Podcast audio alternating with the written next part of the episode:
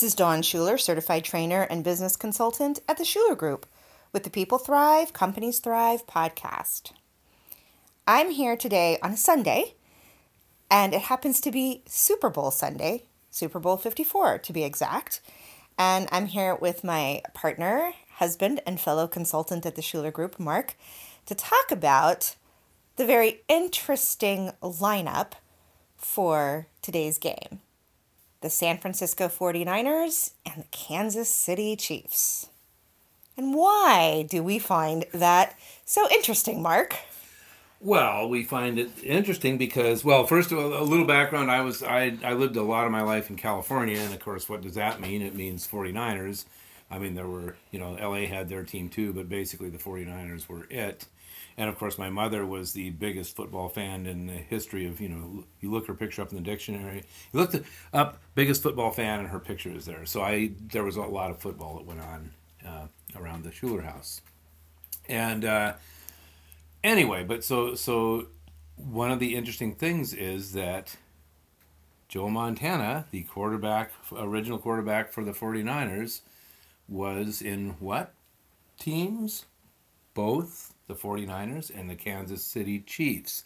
So it seemed fitting that we, we might want to, if we're going to make a Super Bowl theme here, we might want to talk a little bit about that particular gentleman. Absolutely. And you know, he's always been my favorite quarterback. And even though I grew up with um, in the South in Texas, so all you Cowboys fans, and my first husband was a Philadelphia Eagles fan and still is. And so we watched a lot of football. And through all the teams that we watched, Joe Montana was always my favorite quarterback. And I was so disappointed when he left the 49ers to go to the Kansas City Chiefs but when he did, he brought them from a 22 season losing streak to take them to the AFC championship. And I just, to me, he's he was just awesome. He was the highest, he had the highest passer rating in the NFC five times and in the whole NFL twice. He holds the record for the most Super Bowl passes without an interception. That's 122 passes in four games. And he's just incredible. But it's not just because he's an amazing athlete and an awesome quarterback. We think there's more. So um, I was looking, I was watching whatever, you know, commentary, and but it was not necessarily just the, the guys sitting around commenting on the existing football game. This was somebody who was actually talking about why Joe Montana was such an amazing quarterback and an amazing person and uh, you know various things. And he was looking at footage and they basically they they they snipped together like 10 different moments in time where essentially it was the the moment right before he passed the ball down the field. And the commentator said if you'll notice it doesn't matter what's going on around him. There could be people flying this way and that way, and he could be being charged and, and maybe not blocked. He kept his focus, and then he said, and watch what happens right before he passes. And he basically planted himself, his feet, firmly on the ground, exactly where he wanted to be before he would make the pass. Did that every single time in these clips. Now, he didn't use the term centering and grounding uh, back then, but that's a term that we know now. And essentially, what he did was, I am not going to do anything until I feel centered and grounded, and then I'm going to go. What's remarkable is how he was able to do that when mostly the quarterbacks are just like scrambling and running around and trying to get away from people, whatever. And he just he said, "I may get hit, but I'm going to be centered and grounded when I do this pass. And that was one of the reasons that he was so amazing is because, and that's probably the reason why that statistic you just read about, uh, what was it, 120 non-intercepted passes yep. or whatever. So that was one aspect of what we were talking about. The other one is that apparently he not only did well but thrived under pressure. The those last two minutes, of the game when when the 49ers were down or the Kansas City Chiefs were down, that's when the other team worried. Anyone anyone who had played the 49ers or the Kansas City Chiefs before realized that if they were down by even 7 points in those last 2 minutes and Joe Montana was up to bat as it were, they were in trouble. And uh, I thought that was very interesting because you would think that it would be the exact opposite. The other team actually helped. The fact that he was able to do so incredibly in those last two minutes was was amazing. What began to happen in later years was it the other team's panic because he was so good in those last two minutes actually helped them to win games to pull it out of the fire at the end near the end. Yes, and so you use the term if you didn't in this case you have in other cases grace under pressure. pressure yes. And we go back again to these are amazing athletic feats but it's not all about being really good at your job. This is how we now fold it into why this podcast that usually focuses on employee engagement and leadership and the workforce and all that is talking about football. And nobody's perfect but joe montana was this paragon of yes, great athletic ability, but he also seemed kind, intelligent, graceful, gracious. There didn't seem to be much scandal following him around.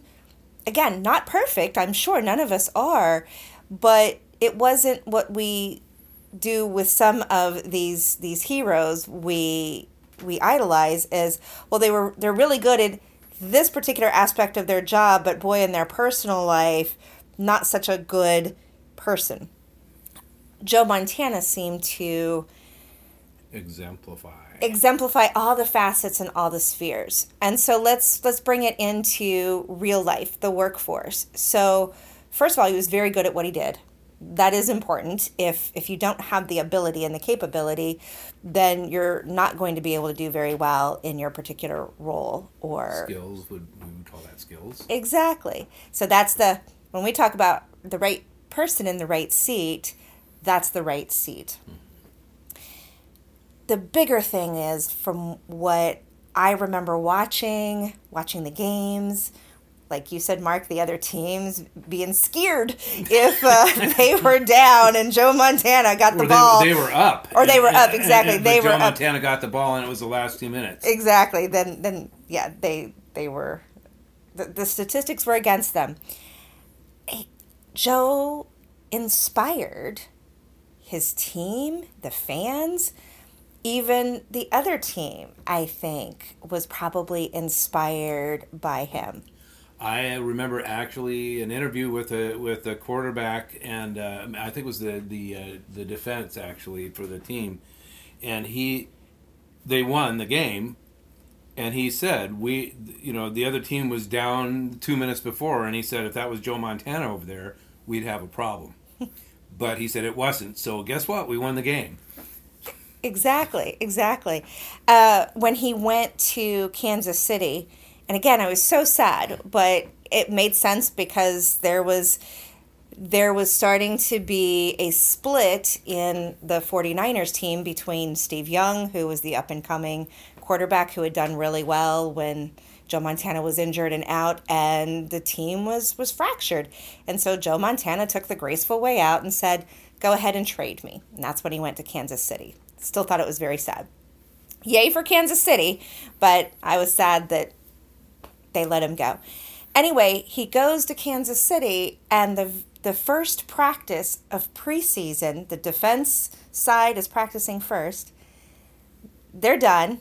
They normally would just leave, go to the locker rooms, and they all stayed to watch the offense practice because they wanted to see Joe Montana eh, work, you know, and and you know be be in that presence that's why inspiration and motivation is really important. You have to, that's what being a leader is all about. It's inspiring and motivating your people to accomplish what you need them to accomplish. Well, and, and, he inspired and motivated his people by being who he is. He was a model Uh, he wasn't necessarily out there, you know, cheering on the troops and, and you know and, and leading from the front. He, he did lead from the front, but but it was much more about his presence, who he was, whatever, than his actually actually actively leading, if you want to call it quote leading. Uh, I think that was another point to make about about leadership is mostly it's about who you are and about the modeling that you do in any given situation.